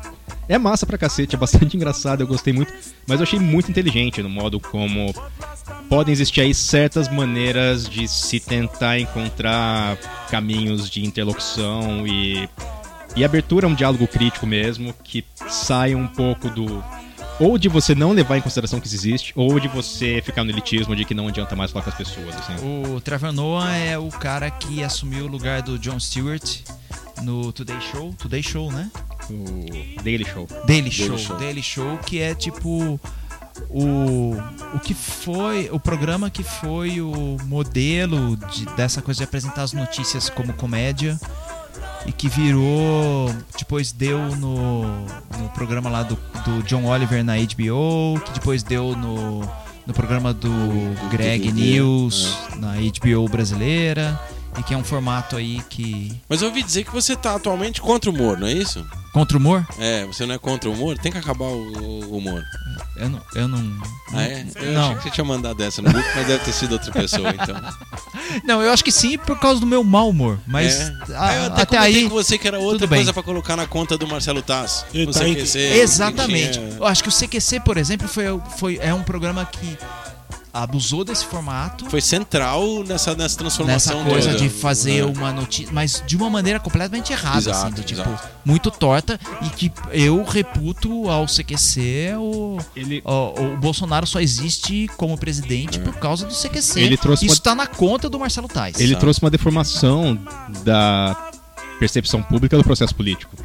O CQC. Sim. É, Ele- e, e- e do processo humorístico também. Eu acho que ele conseguiu atingir tanto a política quanto o humor de maneira mortal. É- é- É, é. a- a- toda aquela discussão sobre. é, não é nem o Danilo Gentili, aquele alto, Rafinha- Rafinha, Rafinha Bastos. Bastos. é, é, o, o CQC conseguiu resumir é, em, em muito mau gosto, em más consequências, tanto o- a, a sua aproximação à política quanto a sua aproximação ao humor. Lembrei do negócio que eu falei que eu sou contra o humor. Eu acho que na verdade era uma, perspe- uma, uma percepção, uma perspectiva de que, tipo, acho que esse governo, acho que muita gente discutiu isso, isso é até um programa, uma questão pra gente discutir no, talvez num outro trepa. Mas que é possível derrubar esse governo, é possível enfraquecer esse governo Ah, pela é chacota e Memes. pelo, pelo, pelo escárnio. E eu acho que a gente dobrou essa curva, que a gente não consegue mais fazer. Eu acho que a gente precisa levar esse governo a sério e criticar a sério, porque eu- me deu essa percepção de que a gente às vezes ri demais das coisas e não não é, é, então, acaba a, a gente acaba meio que trazendo tratando tudo um pouco como brincadeira e não dando o peso que que deveria. o- to- Total, essa discussão de cortina de fumaça e tal. Qualquer coisa que os caras falam, não, cortina de fumaça, não liga pra isso. Pô, É. mas os caras estão sugerindo manter erro em livre didática. Como não liga? Tem que ligar, porra. Tem que levar a É, sério. e, e tem que. É isso. E às vezes a gente trata como piada de uma maneira pra derrubar, porque acha que vai derrubar pelo ridículo, e uma e, e acho que uma rasteira que a gente tomou é justamente isso, assim, que o que é ridículo pra gente, pros caras, eles transformaram numa realidade paralela. O escárnio é o jogo deles, cara. É? É só você ver a comunicação pública deles. É escárnio, é um negócio assim, no limite. É bullying público, é. irresponsável, tipo, protofascista, assim. Tipo, é um escárnio tóxico, assim. Você entrar no jogo deles é, é entrar num, num campo em que a gente já entra enfraquecido. A gente Total. tem que, na verdade, chamar a responsabilidade deles e falar, ó, vocês não são adultos, cara? Pois é. Pô, vocês têm uma responsabilidade agora. Mas, Ajam ó, como pessoas... Falando, tipo, falando como adulto. Quero fazer a minha dica cultural. Minha dica cultural é, é um, é, um, é um livro muito adulto. Todos nós publicamos aqui. Temos 75% do Trepa como autores desse livro. É, Daniel Magalhães é o único que não está, mas é uma inspiração intelectual para todos. está, está em espírito. Está em espírito nesse livro. Tecnos, Tecnopolíticas da Vigilância, Perspectivas da Margem. Tipo, esse é um título que pode parecer trivial para vocês, mas que tudo isso aqui é muito refletido, pensado e discutido sobre estar na margem e falar de tecnopolítica. E que é um livro da, da- organizado pela, por membros da rede latino-americana de, de eh, pesquisa em Vigilância, Vigilância, tecnologia. Tecnologia e Sociedade, a Lavitz, que eu, Thiago e Pajé fazemos parte. E somos aí autores de. um- é, eu e Thiago somos autores de um capítulo sobre o jogo que criamos é, para tematizar as câmeras de vigilância. E a gente ficou. Tudo ficou na terceira parte, que é aquele da, da Ficamos que rebarba é do da- livro, da- né? da- não, mas é da prática. Exato. Primeiro vem os Prática. intelectual, depois vem a rapaziada do, do, do, do, do- do pensamento tecnológico, e depois no final, a terceira parte, vem nós. Que é a da prática. Exato. Mas fala do seu É mais capítulo, legal. Pajé. Ah, o nosso texto é, é eu, o, Diego Vicentim e o, o Adriano Belisário. o Adriano Beli. É, falando sobre. do- Espectro livre e vigilância. É, sobre o espectro eletromagnético e a necessidade de pensar o espectro de outra forma, dadas as capacidades que ele tem de vigilância é, econômica, política e epistemológica. Assim. E para além de tudo, acho que esse, esse livro é importantíssimo, que é a um primeira, baita livro, é a primeira tradução brasileira pro Isso. artigo da Shoshana Zuboff, é, que é a autora que cunhou o termo capitalismo de vigilância. É, e é a primeira tradução desse artigo dela que é um artigo extremamente influente, que assim uma, uma porrada de pesquisadores trabalhou com esse termo capitalismo de vigilância para acabou condensando um monte de coisas que muita gente queria falar de exploração dos dados como fonte de lucro econômico e, e esse e é a primeira tradução brasileira e a Xoxana está publicando agora no começo de 2019 o livro dela é, é, sobre o capitalismo de vigilância, a era do Que vai ter uma tradução do português para o inglês desse texto. Como? Vai ter uma tradução do português para o inglês desse texto no livro que ela vai publicar. E, e esse livro tá saindo Tão agora. importante no- que é a no- tradução. no- tão importante que é a tradução. É, e esse livro vai estar saindo agora no, no começo desse ano e já li o livro e escrevi uma resenha sobre ele e depois a gente fala sobre isso. Mas, cara, esse livro é legal porque ele, ele, eu acho que ele tem um lance de comprimir dois ou três anos de trabalho da Lavitz Isso. e, e representa, eu acho que um período muito massa de, de várias discussões. Tem discussões, por exemplo, sobre os grandes eventos é, e os sistemas de vigilância que aconteceram é, paralelo aos grandes eventos que o Brasil hospedou, a Copa do Mundo e, e as Olimpíadas, de como que isso é, a reboque disso vieram grandes sistemas de, de, é, de informação, de segurança pública e etc. É, tem uma série de questões sobre câmara de vigilância, então eu acho que é um grande resumo bacana de um período muito frutífero Da é, da Lavitz. E a Lavitz que no- já está anunciado aí, já está o Call for Papers publicado em português pro próximo encontro da Lavitz, Que será em Salvador, porque será é em de ferro. Salvador. no final de junho. Por isso que os caras ficam bravos com um acadêmico pesquisador, Sim. porque a gente faz encontro em Salvador. A gente vai fazer um encontro em bravos. Salvador para discutir racismo Claro, claro. e gênero Claro, e vigilância. claro, claro. Que é assim, do tipo, a gente vai pra Salvador, mas a gente não vai pra de zoeira. Não, a gente vai pra a rapaziada botar o dedo no de zóio aí. E comer um peixinho frito também, Comer né, peixinho cara? frito que ninguém é de ferro. É, é. Tem um vegetariano falou que vai pra Salvador comer um peixinho frito. É, eu, eu, eu, pela primeira. Eu tô feliz aqui que a primeira vez que eu vejo o livro ao vivo, eu não tinha visto ainda, e eu posso afirmar, eu tô segurando aqui, ele é pesado.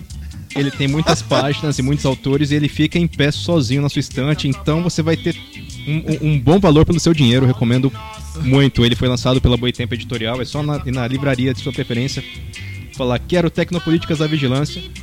Eles devem ter lá, e aí você volta pra casa feliz e aprende bastante sobre muitas coisas complicadas. Se você assinar o feed desse podcast, você concorre aí ao sorteio de um livro desse. Eu vou comprar um pra sortear pros nossos. Boa, boa, boa. Boa, boa. Não, a gente dá um jeito isso aí. Boa. Vamos Boa. fazer isso. Eu, vou- eu vou Enviar os comentários do, do, do site. É, vamos no próximo programa a gente bola um Bora, uma promoção. todo mundo que comentar no, no, no, no- Tem que comentar no post desse programa. nesse programa, É. Tá concorrendo ao livro. Exatamente.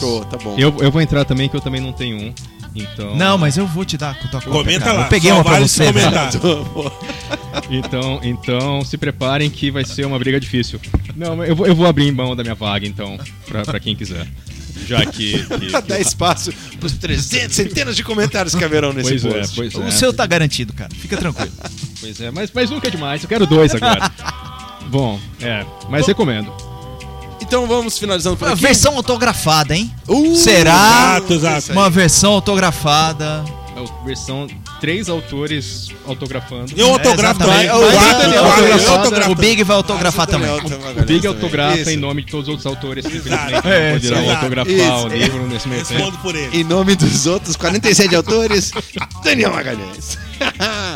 então aproveita e dá o seu tchau aí, Daniel. Tchau, Vamos- tchau, pessoal. Positividade. É, Nos comprometemos aqui a manter uma regularidade esse ano de 2019 com esse Mensal. programa. Nos comprometemos? Mensal? Uai, não, vamos, vamos começar com essa. Vamos começar. Se, se a gente fizer quinzenal, a gente anuncia. Ganhou, que- é, dobra a meta. Tá bom. Nossa. Ô, Thiago, então bem-vindo de volta aí, fica à vontade. O obrigado. seu- É uma felicidade. É isso aí, cara. Vamos viver cada dia como se fosse o melhor dia. E é isso aí, até a próxima. Comprem Ah. Tecnopolíticas da Vigilância, muito bom. Rafa, bem-vindo aí, um prazerzão. Aliás, prazer estar com vocês todos aí no Estúdio de Concerto Barroco novamente. É, Rafa, bem-vindo. Já tá, já tá bem adaptado, né? Já tô adaptado, já, É. já passaram as tonturas. e Respirando já- aquele ar de Cosmópolis. ali. Isso, isso aí. Tá, já tá tudo certo. Good vibrations pra todo mundo aí. Muito feliz de estar de volta. Muito bom estar aqui com todo Good mundo. vibrations. Então tá bom. Então, um grande abraço. Até a próxima. Vamos terminar com o, com o que a gente começou lá, o No It Won't Be Too Long? Não vai durar. Kiduzai, Kiduzai, a gente vai terminar com Kiduzai. É um grande prazer. Até a próxima, todos vocês. Um grande abraço e fique com Kiduzai. Trepa, moleque!